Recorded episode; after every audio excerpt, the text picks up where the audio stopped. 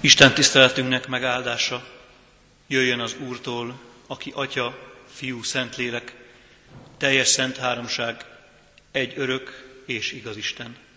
Amen. Imádkozzunk. Urunk, valóban itt állunk most a gyötrelmek helyén. Gyötrelem helyén, amely egyszerre a tiéd és egyszerre a miénk is. Itt állunk most gyötrődve, mert ha keresztedre nézünk, akkor látjuk bűneink súlyát is, és annak következményét. És látunk téged is, Urunk, Krisztusunk, aki gyötrődsz. Urunk, tudjuk, hogy védkeinkkel mértük rád ezeket a csapásokat. Védkeink miatt mentél a keresztre, Krisztusunk. Köszönjük ezt az áldozatot neked de lelkünket marja a vád.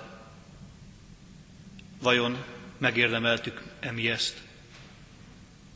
Vajon hálásak vagyunk-e neked?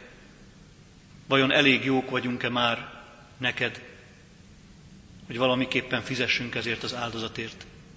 Urunk, kérünk, ettől az önvádtól szabadíts meg minket. Kérünk, Urunk, láttasd velünk a Te keresztet titkát, a Te halálodnak titkát, amennyire mi azt megérthetjük, és meg kell értenünk. Kérünk, Urunk, ne bűneinkre tekints, hanem a Te áldozatodra.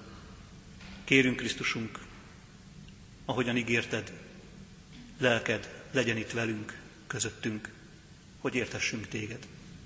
Amen. Kedves testvéreim, a mai estén Pálapostolnak Kolossébeliekhez írt leveléből szól hozzánk az ige, és ennek alapján szeretnék én is köztetek szólni néhány szót.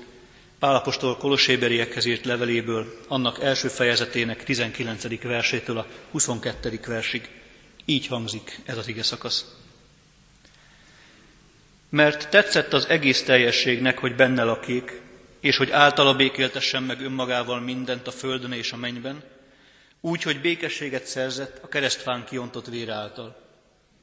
Titeket is, akik egykor Istentől elidegenedtek, és ellenséges gondolkozásúak voltatok gonosz cselekedeteitek miatt, most viszont megbékéltetett emberi testében halála által, hogy mint szenteket, hibátlanokat és fedhetetleneket állítson majd szín elé. Idáig az Úr írott igéje. Foglaljátok el helyeteket, testvéreim! Ezen a héten, estéről estére, most ez már a negyedik alkalom mai este, két kérdésre keressük a választ, pontosabban egy kérdésre két szempontból keressük a választ. Ez pedig miért kellett a Krisztusnak a kereszten meghalnia, miért éppen a kereszten kellett meghalnia. És másik kérdés, a miért mellett a hogyan. Hogyan kellett neki szenvednie, hogyan kellett neki a megváltást megszereznie. A miért és a hogyan. Erre többféle választ kaphattunk már Ószövetség igék alapján, Mózes első könyve és második könyve alapján, negyedik könyve alapján is, illetve a tegnapi napon szintén a kolossébeli gyülekezethez írt levélből szólt közöttünk az ige. Most ismét ebből a levélből szólt az ige, és ismét erre a két kérdésre keressük a választ, remélem, hogy közösen fogjuk majd keresni. Miért és hogyan? Miért kellett a Krisztusnak kereszthalált szenvednie? Hogyan kellett ezt bevégeznie? Az ige szakasz alapján, amit most felolvastam, a miértre ezt a választ szeretném adni. Hogy az ellenségből szent, tökéletes, fedhetetlen legyen. A hogyanra pedig úgy, hogy a tökéletesből átkozott lett.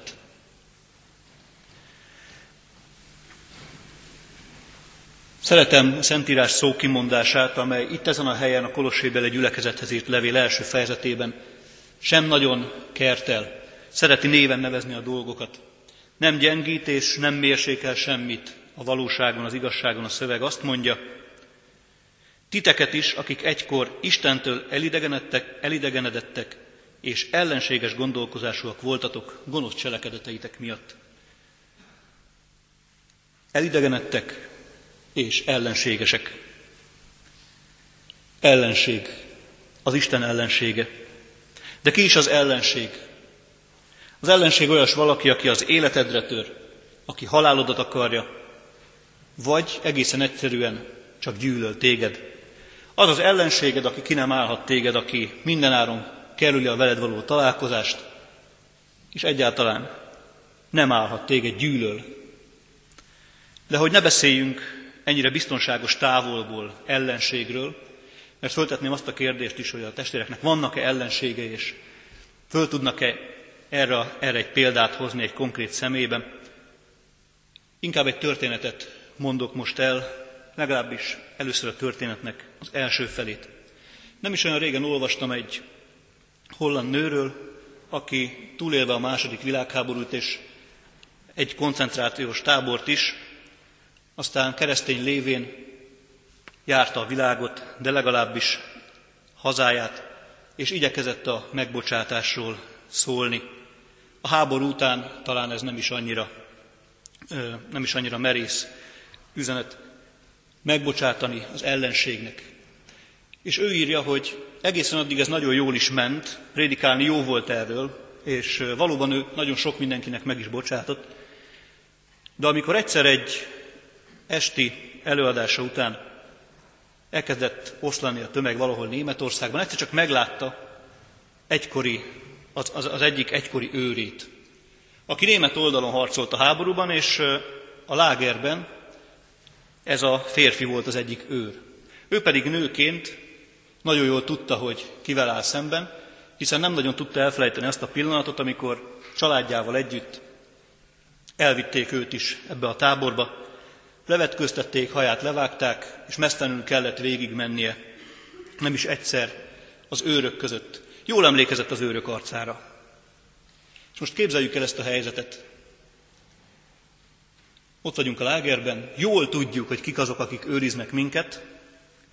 Ezek gúnyolnak, ezek kárörvendenek felettünk.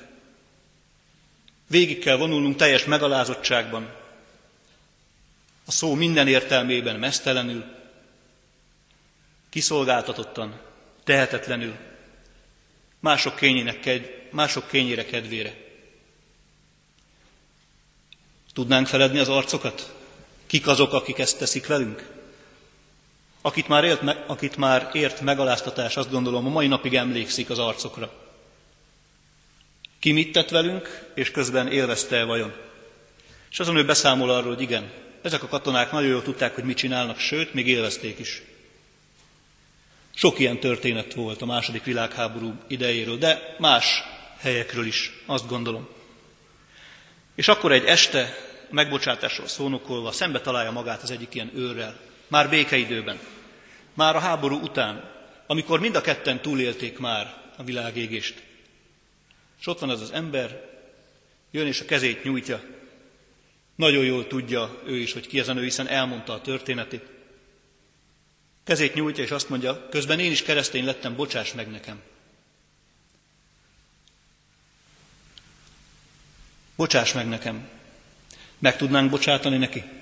Tudnánk nyújtani kezet neki? A sok megaláztatás után, aminek semmi jelét nem mutatta akkor, hogy ez annyira, annyira kényszerből történne. A megalázás. Nagyon is élvezte ez a katona, hogy megalázhat másokat. Nyújtsak kezet neki. És azt mondja az na, itt dőlt el vajon, itt dőlt el, hogy vajon, amitől nem is olyan régen, egy órával ezelőtt még szónokolt, az vajon a valóságban úgy van-e? Bocsássatok meg ellenségeiteknek. Vajon ez őre nem érvényes? Ott és akkor? Vajon ez ránk nem érvényes? Megbocsátani az ellenségnek? Érted már? Testvérem, érzed már, hogy ki az ellenség? Hogy az életedre tör? Hogy gyűlöl? Szíve legmélyéből? És most nátáni módon, ha azt mondom, te vagy az ellenség, akkor érted és érzed Te vagy az ellenség, az igaz azt mondja, az Isten ellensége. Vagy legalábbis voltál az Isten ellensége. Nem egyszerűen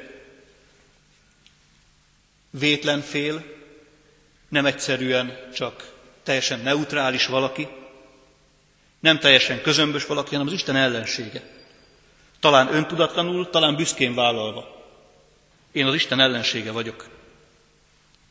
Harcolok Istennel, harcolok az ő akaratával, valamiféle homályos szabadságért, valamiféle homályos önrendelkezésért. Eleve vesztésre állva, a béke reménye nélkül. Harcolva annyi mindennel. Harcoltál már te is, testvérem, annyi mindennel. Fáradtál, és üresedtél a véget nem érő csatákban, melyek egyikében, másikában talán még győztél is, de valahogy a háborúnak mégse lett vége. A háborút mégse sikerült megnyerni. Nem úgy megnyerni, egyáltalán véget vetni neki. És voltál tettes is, és néha áldozat. És nyugodtan énekelhetnénk tovább, és ember nem lehet nálad magányosabb. Isten nélkül, emberek nélkül, harcolva örökké. Érted már ki az ellenség. Érted már, hogy ki az Isten ellensége. Azt mondja az ige, na ezekért az emberekért, érted és értem, halt meg a Krisztus a kereszten. Miért kellett meghalnia?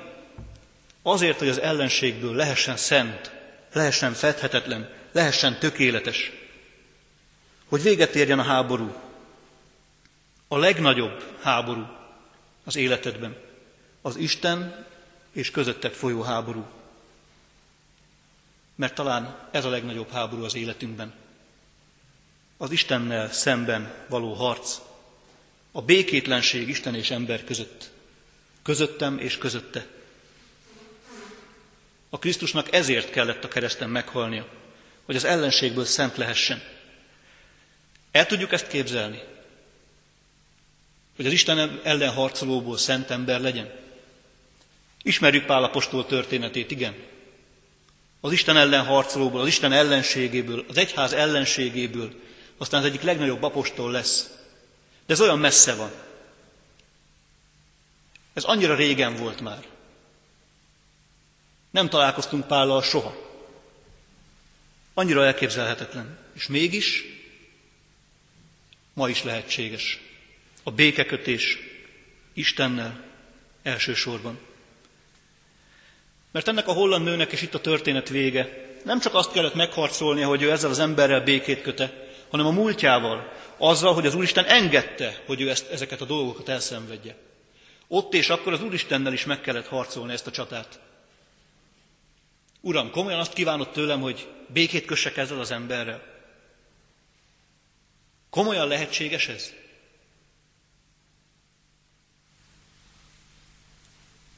És azt, azt írja, kénytelen kelletlen kezet nyújtottam neki, már csak az udvariasság is ezt kívánta. Gondoltam, majd elmormolok egy megbocsátok testvéremet, aztán hagyjuk békén egymást, majd legfeljebb valahol, valamikor kiadom magamból azt a fajta feszültséget, ami bennem volt.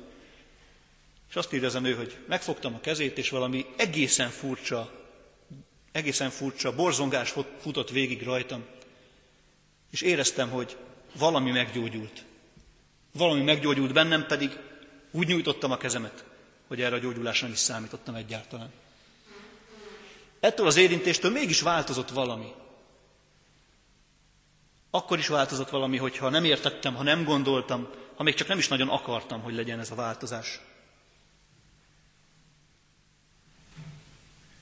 Nem kisebb csoda történik a Krisztus keresztjében, mint hogy az Isten békét köt veled. Szent és tökéletes vagy. Az Isten ezt mondja rád. Akkor is, ha te magadat nem nagyon tartanád szentnek és tökéletesnek. Úgy is mondhatnám, kedves ellenség vagy, sőt, immár kedves fiú vagy a Krisztusért. És most már áttérre a hogyan, hogyanra. Hogyan? Úgy, hogy a tökéletesből átkozott lett úgy váltott meg minket az Úristen. A teljességből, amelynek tetszett, hogy benne lakjék tudnélik Krisztusban. Egyszer az idő egy pontján, amikor betelt az idő, ember lett. A teljességből, A végtelen beszorította magát egy véges emberi testbe. Ezzel lehetne vitatkozni, hogy dogmatikailag ez pontosan hogy van. Azt gondolom, hogy most ezzel nem érdemes vitatkozni. A tökéletes, elvetett, átkozott lett miértünk. Hogyan? A magasságból a mélységbe zuhanva, a teljességből a töredékességbe érkezve, az isteniből az emberibe. És hogyha ezeket egymás mellé rakjuk, akkor azt mondhatjuk, önellentmondás, meghasonlás, saját magára támadás ez, amire Krisztus azt mondja egy más helyen, amikor a sátára vonatkoztatja ezt, sátán saját magára támad, akkor országa nem maradhat meg. És ez az, amit az angyalok sem értenek karácsonykor. Hogy lehet, hogy az Isten ember lesz? Érthetetlen, logikátlan egy oldalról. Más oldalról szörnyű, brutális, látszólag felesleges, vagy ami még rosszabb, értelmetlen ez a kereszt, amit látunk. Az emmósi tanítványok is ezt mondják. Uram, hát nem tudod, mi történt Jeruzsálemben? Azt hittük, hogy majd ő szabadítja meg az országot, és majd elhozza az Isten országát ténylegesen. De csalódnunk kellett. Nem hozta el az Isten országát. Meghalt a kereszten. Érthetetlen, logikátlan, szörnyű, brutális, felesleges, és úgy néz ki, értelmetlen. Első látásra. És mégis a másik oldalról nézve, az Isten oldaláról nézve, csak így történhetett a megváltás. Csak a kereszt által volt lehetséges.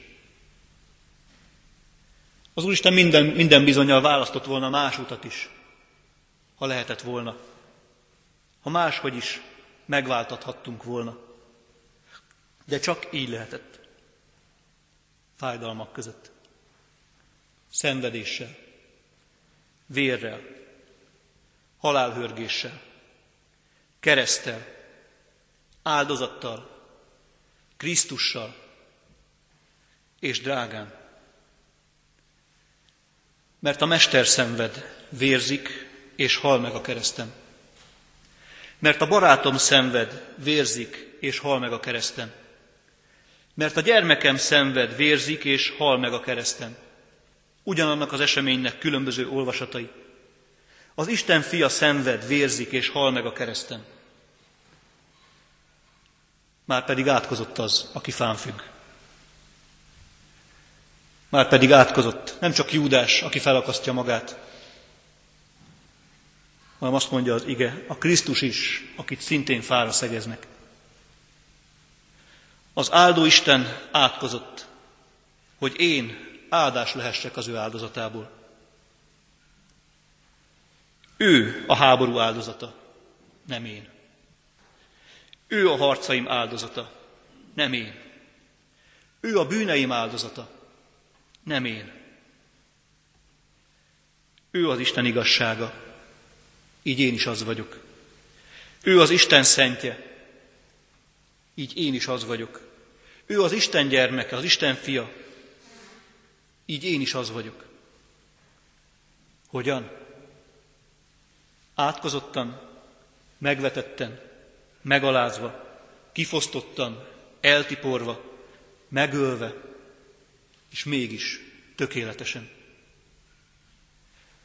Szóval akkor hogyan is történt ez a megváltás?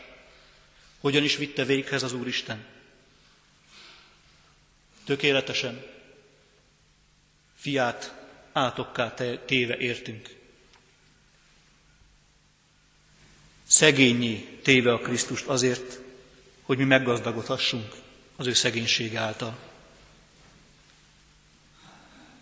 Hogyan?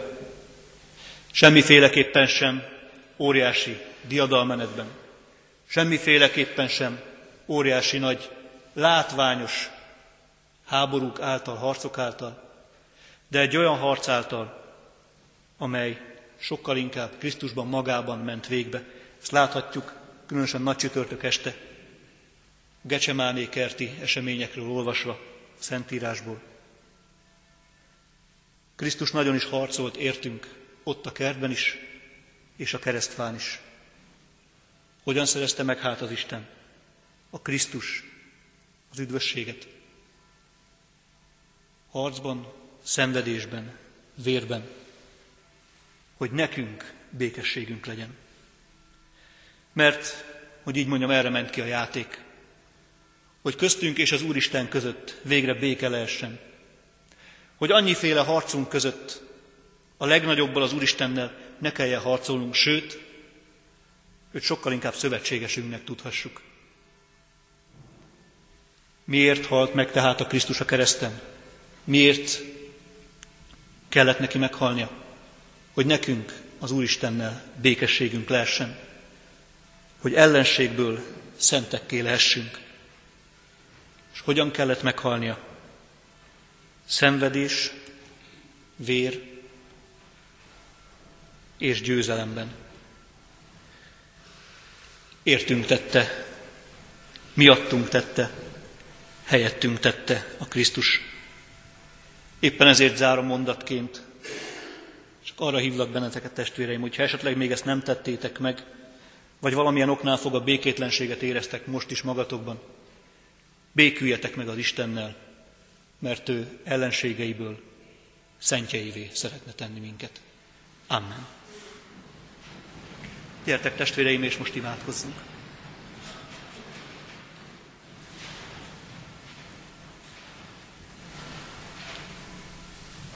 Urunk Krisztusunk, Te, aki a kiábrázolhatatlan Istennek képe vagy, köszönjük neked, hogy bár a teljesség a tiéd volt, sőt benned lakott, Te mégis emberré lettél értünk. Köszönjük ezt a szeretetet, ezt az önfeláldozást. Köszönjük neked, hogy vállaltad értünk a hogyant, a kereszt kínjait, vállaltad értünk a lelki szenvedést is. Köszönjük Krisztusunk neked mindezt. Kérünk téged, add, hogy meg tudjunk békülni az atyával. Urunk, ahogyan békességet hoztál a számunkra, add, hogy ez a békesség valóban a miénk legyen. Hogy ne csak szólam legyen, ne csak szép idea maradjon, hanem hadd élhessük át, hadd élhessük meg. Kérünk, atyánk, kös velünk békét.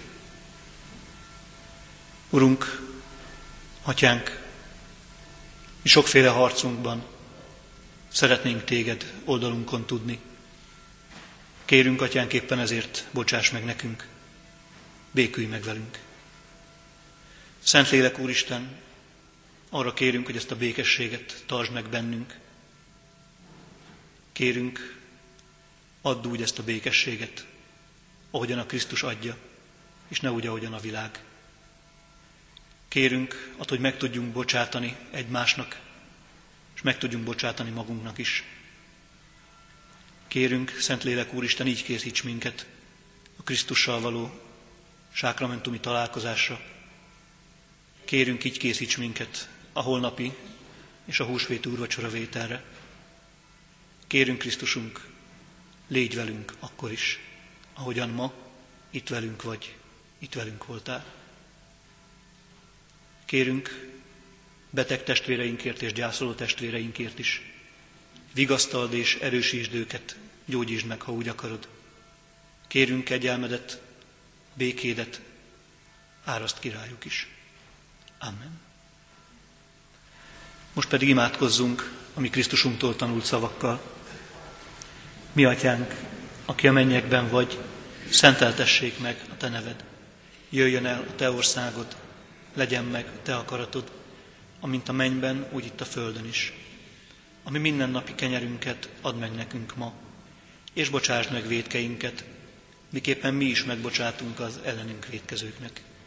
És ne vigy minket kísértésbe, de szabadíts meg minket a gonosztól, mert tiéd az ország, a hatalom és a dicsőség mindörökké. Amen. Testvéreim, és az Istennek békessége, amely minden értelmet felülhalad, meg fogja őrizni szíveiteket és gondolataitokat a Krisztus Jézusban. Amen. Isten tiszteletünk végén Az Úr dicséretére a 341-es már megkezdett dicséretünket fejezzük be, azt énekeljük, annak 5., 6. és 7. verszakát. Ó, légy érette áldott Jézus egyetlenem, hogy szörnyű kín halálod nagy jót akar velem.